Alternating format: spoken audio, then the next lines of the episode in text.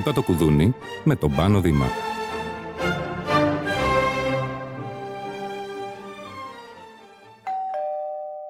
Είμαι ο Πάνος ο Δήμας, είμαι μουσικός, διδάσκω τραγούδι εδώ και πολλά χρόνια. Φέτος κλείνω 20 χρόνια διδασκαλίας και ταυτόχρονα είμαι και ψυχολόγος. Ψυχολόγος, ψυχοδραματιστής και σεξολόγος.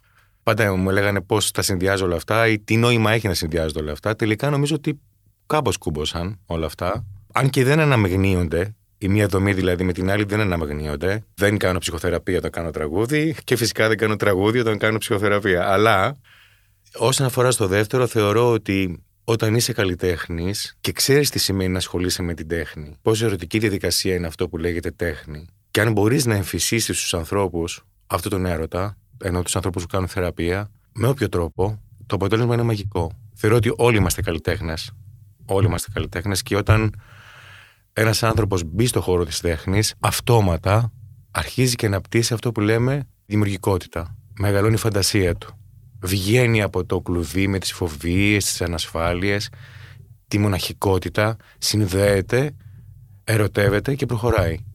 Θέλω να ανοίξουμε λίγο ένα διάλογο σε σχέση με το πώς μπορούμε να απαλύνουμε λίγο αυτό που λέγεται σεξουαλική ταυτότητα. Στις ημέρες μας γίνεται τεράστια κουβέντα και είναι πολύ λεπτές οι ισορροπίες.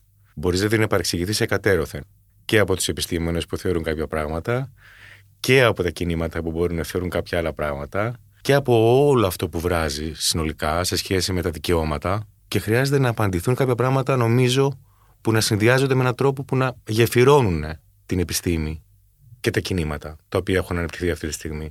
Ούτως ή άλλως η επιστήμη δεν ήταν ποτέ εναντίον των κινημάτων. Όσον αφορά στην ε, σεξουαλική απελευθέρωση ή στα δικαιώματα όσον αφορά στη σεξουαλικότητα, αυτοί που ήταν πάντα ενάντια στην, ε, στα δικαιώματα της σεξουαλικότητας ήταν πάντα η πολιτική και η θρησκεία. Εκεί συναντούσαν εμπόδια. Η επιστήμη ποτέ. Πάντα υπέρ ήταν, δηλαδή υπέρ του να βοηθηθούν οι άνθρωποι να ελευθερωθούν και να είναι ευτυχισμένοι με αυτό που είναι. Με αυτή την έννοια, η σεξουαλική ταυτότητα χρειάζεται μια έτσι πιο μαλακή προσέγγιση και μια πιο σύγχρονη, αν θέλεις. Όχι τόσο ακραία επιστημονική. Έχουν υποθεί όλα, έχουν γραφτεί όλα. Υπάρχουν πάρα πολλά άρθρα, πάρα πολλές έρευνες Μπορούμε να αναφερθούμε κιόλας αν χρειαστεί. Αλλά είναι σημαντικό να απαλύνουμε λίγο τους όρους και να έρθουν σε μια πιο σύγχρονη μορφή. Για παράδειγμα, όταν λέμε σεξουαλική ταυτότητα, το ταυτότητα, σαν λέξη, έχει κάτι το οποίο είναι εμπεδομένο, είναι στέρεο. Λέμε για παράδειγμα εθνική ταυτότητα. Είσαι Έλληνας. Αυτό δεν αλλάζει. Όταν είναι λέμε σεξουαλική ταυτότητα, είναι σαν να λέμε ότι εγώ είμαι αυτό και τέρμα. δεν πρόκειται να αλλάξει. Θα είμαι πάντα αυτό. Δηλαδή, επιστημονικά σεξουαλική ταυτότητα σημαίνει ότι εγώ ορίζω τον εαυτό μου ως έτσι. Αισθάνομαι ως straight, ως gay, ως trans, ως όλα αυτά που μπορούμε να δούμε, έτσι. Ε, non-binary, οτιδήποτε. Έτσι λοιπόν η σεξουαλική ταυτότητα είναι αυτό που εγώ αισθάνομαι για τον εαυτό μου, τι είμαι και πού ανήκω. Έτσι λοιπόν πολλές φορές την ταυτότητα την χρειαζόμαστε για να μας λύσει τις ανασφάλειες. Θέλουμε κάπου να αισθάνομαι ότι ανήκουμε, ότι ακουμπάμε, ότι είμαστε εκεί. Εξού και οι πάρα πολλές σήμερα, ευτυχώς και δυστυχώς, θα πω έτσι λίγο τη διαφορά, διαφοροποιήσεις ή κατηγοριοποιήσεις. Πολλές φορές οι νέοι άνθρωποι στην εφηβεία έχουν την ανάγκη να ξέρουν ότι ανήκουν κάπου.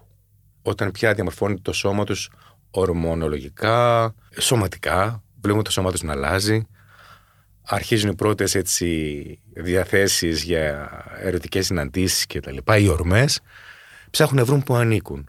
Αν δεν ανήκουν στο ένα ή στο άλλο φύλλο, ενώ στο ε, ανδρικό ή γυναικείο καθαρά, με ό,τι αυτό επιτάσσει και σαν κοινωνικό ρόλο. Τι σημαίνει κοινωνικός ρόλος, όσον αφορά στο σεξουαλικό προσανατολισμό, εννοεί ότι εγώ είμαι άνδρας, θα πρέπει να, ένα, να αποκοπώ από τη μάνα μου, μεγάλο άγχος για έναν άντρα, να ασχολούμαι με αντρικά πράγματα, να συμπεριφέρομαι ανδρικά, ούτως ώστε η ενήλικη ομάδα των ανδρών να με δεχτεί στην αγκαλιά της. Ε; Μεγάλο στρες. Να έχω συγκεκριμένο λεξιλόγιο, να συμπεριφέρομαι με συγκεκριμένο τρόπο, να μην έχω τίποτα γυναικείο επάνω μου. Έτσι, αυτός είναι ένας κοινωνικός ρόλος που επιτάσσει, επιβάλλει και συγκεκριμένες συμπεριφορές. Όταν λοιπόν εγώ δεν ανήκω εκεί, αισθάνομαι ότι είμαι διαφορετικός. Κάπου πρέπει να ανήκω έχω την ανάγκη στην εφηβεία μου να ανήκω κάπου. Μέχρι να βρω τον εαυτό μου, να ησυχάσω μέσα μου τη δική μου σεξουαλική ταυτότητα, έτσι όπως την ορίσαμε, δηλαδή να ξέρω ποιος είμαι και πού ανήκω, χρειάζομαι κάπου να κουμπίσω. Να έχω το αίσθημα του ανήκειν. Διότι όλοι οι άνθρωποι έχουμε την ανάγκη να αισθανόμαστε ότι ανήκουμε κάπου μέχρι να συναντηθούμε. Να συναντηθούμε δηλαδή με τις διαφορές μας, τις διαφορετικότητές μας, τη μονοδικότητά μας. Αυτό μεγαλώνοντας, αρχίζουμε συνήθως να το αποκτάμε. Και μέσα από μια διαδικασία αυτογνωσίας, εμπειριών, βρίσκουμε ποιοι είμαστε. Μπορώ να είμαι bisexual. Μπορώ να είμαι asexual. Μπορώ να είμαι οτιδήποτε. Μέχρι να το βρω και να το ησυχάσω και να απελευθερωθώ πια από την κατηγορία στην οποία είχα βάλει τον εαυτό μου για να ησυχάσω, παίρνει ένα καιρό. Και είναι σημαντικό εδώ να δούμε και να πούμε ότι για το Kisney Scale, για την ταξινόμηση δηλαδή του Kisney, ο οποίος ήταν ένας ζωολόγος, ο οποίος έψαχνε να βρει τις ταξινομήσεις στη φύση. Μελετούσε την κατηγοριοποίηση των ειδών και, τις, και τα ταξινομούσε όλα αυτά. Στο τέλος κατέληξε λοιπόν ο ίδιος να πει ότι η φύση δεν έχει σαφείς ταξινομήσεις, σαφείς κατηγοριοποίησεις σε κανένα είδος. Μέσα σε κάθε είδος υπάρχουν τεράστιες διαφορές. Έτσι λοιπόν είχε ένα δίπολο το οποίο ξεκινούσε από το 100% ετεροφιλόφιλος μέχρι 100% ομοφιλόφιλος και έβαζε εκεί τους ανθρώπους μέσα σε ένα φάσμα. Όμως πραγματικά η φύση δεν έχει σαφείς κατηγοριοποιήσεις. Υπάρχει ένα θέμα σε σχέση με το πόσο δικαίωμα έχω να αλλάξω το σεξουαλικό προσανατολισμό μου. Τι σημαίνει σεξουαλικός προσανατολισμός, καταρχάς; Σημαίνει ότι έχω τη δυνατότητα και την ικανότητα να συνδεθώ, να αγαπηθώ, να ερωτευτώ, να σχετιστώ, να κάνω έρωτα, να κάνω σεξ με ένα φίλο, δύο φίλια και με περισσότερα. Έχω το δικαίωμα στην πορεία της ζωής μου αυτό να επαναπροσδιοριστεί, να αλλάξει, να εμπλουτιστεί. Φυσικά και το έχω. Είναι εύκολο; Δεν είναι εύκολο. Δεν είναι εύκολο λόγω των στερεοτύπων που υπάρχουν και δεν με αφήνουν να μπορέσω να το κάνω αυτό το πράγμα. Και το θέμα είναι πώς αλλάζουν τα στερεότυπα. Πώς μπορώ δηλαδή εγώ να αισθανθώ ανακοφισμένος όταν αποφασίσω κάτι άλλο για μένα. Γίνεται; Είναι πολύ δύσκολο. Ή να το δούμε διαφορετικά. Τι χρειάζεται να γίνει ώστε να μπορώ εγώ, εδώ που ανήκω, σε αυτή την κοινωνία που ανήκω, να μπορώ να πω: Οκ, είμαι και αυτό. Και δεν συμβαίνει και τίποτα. Πολλοί άνθρωποι που έρχονται στην ψυχοθεραπεία έρχονται με πάρα πολύ τρόμο όταν αυτό αποκαλύπτονται και λένε ότι ξέρεις κάτι, αισθάνομαι έλξη για το ίδιο φίλο. Ή αισθάνομαι ότι είμαι, για παράδειγμα, cross-dresser ή αισθάνομαι την ανάγκη να δοκιμάσω κάτι πολύ πολύ διαφορετικό. Και γιατί αισθάνονται έτσι; Αισθάνονται έτσι γιατί γνωρίζουν από τον κώδικα που φέρνει η κοινωνία, από τον γλωσσικό κώδικα, τον επικοινωνιακό κώδικα, ότι δεν τους επιτρέπεται.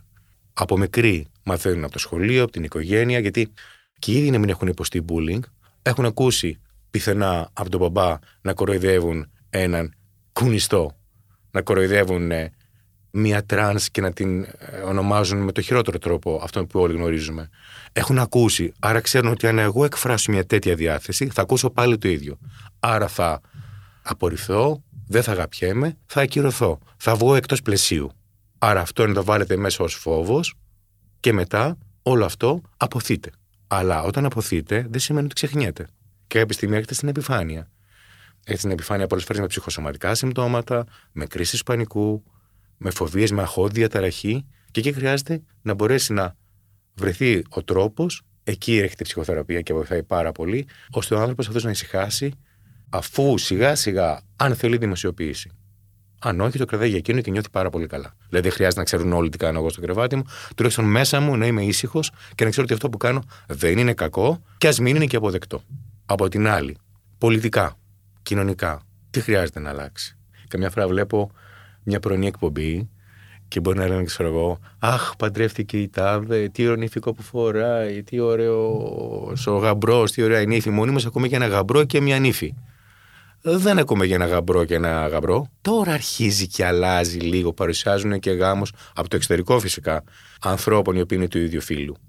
Και δίνει και λίγο παραπάνω χρόνο σε αυτό το πράγμα. Δηλαδή, σαν να μπορούν να υπάρχουν και αυτά τα ζευγάρια. Σαν να μπορούν. Γιατί, όπως ξέρουμε όλοι, στον δρόμο δεν βλέπουμε ομοφυλόφιλα ζευγάρια να αγκαλιάζονται, να φιλιούνται, να πηγαίνουν χέρι-χέρι, να είναι ελεύθερες στα εστιατόρια, να εκφραστούν κτλ. Ποτέ. Ακόμη και σήμερα. Έτσι, πολύ δύσκολο αυτό το δεις αυτό. Άρα λοιπόν τα social media και η τηλεόραση και τα μέσα μαζικής επικοινωνίας παίζουν πολύ σημαντικό ρόλο σε αυτό. Δεν είναι όμως το πρώτο το οποίο χρειάζεται να αλλάξει. Πρώτα χρειάζεται να δούμε θεσμικά τι μπορεί να συμβεί. Και το λέω αυτό διότι πολύ πρόσφατα άλλαξαν τα πράγματα. Θεσμικά και νομικά.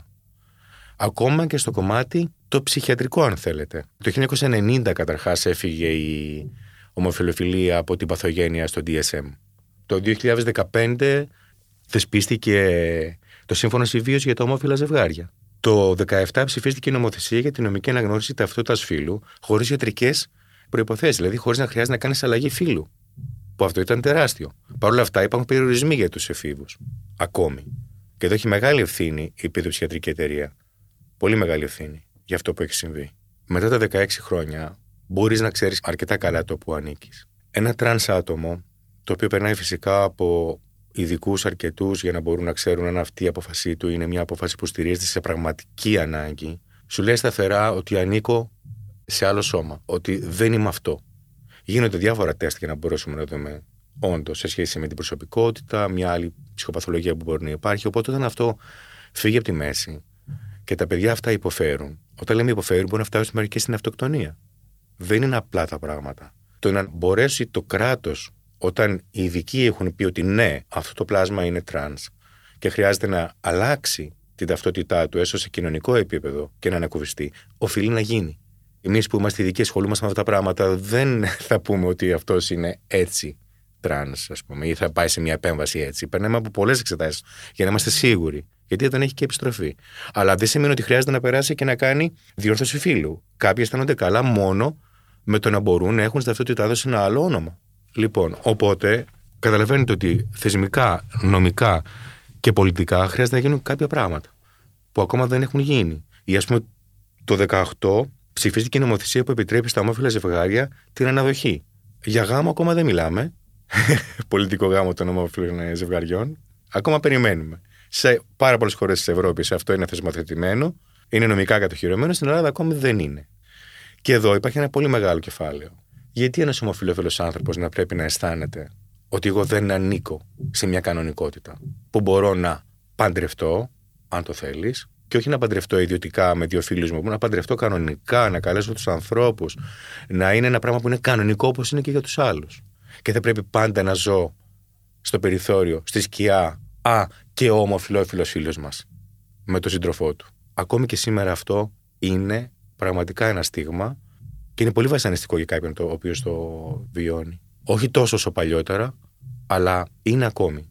Και αν σκεφτεί κανείς ότι ένας άνθρωπος που σήμερα είναι 50-55 ετών έχει ζήσει όλη αυτή τη διαδικασία του ακραίου bullying μέχρι σήμερα που αρχίζουν τώρα να διαμορφώνονται και να αλλάζουν τα πράγματα, καταλαβαίνετε πόσο καιρό θέλουμε ακόμη πραγματικά για την έγενεια να αλλάξουν τα πράγματα και να αισθάνεται ο άνθρωπος που έχει μια διαφορετική σεξουαλική ταυτότητα να μπορέσει να αισθάνεται ελεύθερος και ανακοφισμένο.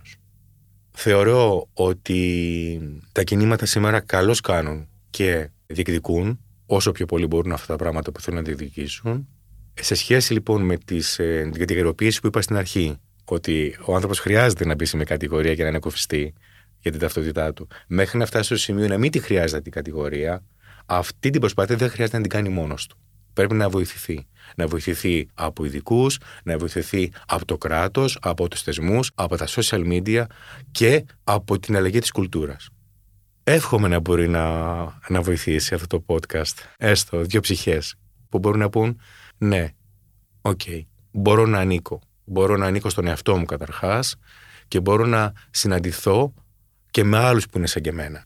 Να συνδεθώ, να μπορώ να υπάρχω. Διότι, όπως έλεγε και ο Μαξ Κλέιτον, ένα πολύ μεγάλο Αυστραλό ψυχοδραματιστής, η σεξουαλικότητα είναι το καλάθι της ύπαρξης. Μέσα εκεί πετάω τις φοβίες μου, τα άγχη μου, τις ενοχές μου, ό,τι πιο σκοτεινό. Αλλά και από εκεί αντλώ ενέργεια, αντλώ δύναμη, έμπνευση, έρωτα και μπορώ να διεκδικώ τη ζωή μου. Άρα καταλαβαίνετε πόσο αμφίδρομο και πόσο ενεργειακά δυνατό είναι για κάθε άτομο αυτό το σημείο εκεί χαμηλά. Είναι η γενετήσια ορμή.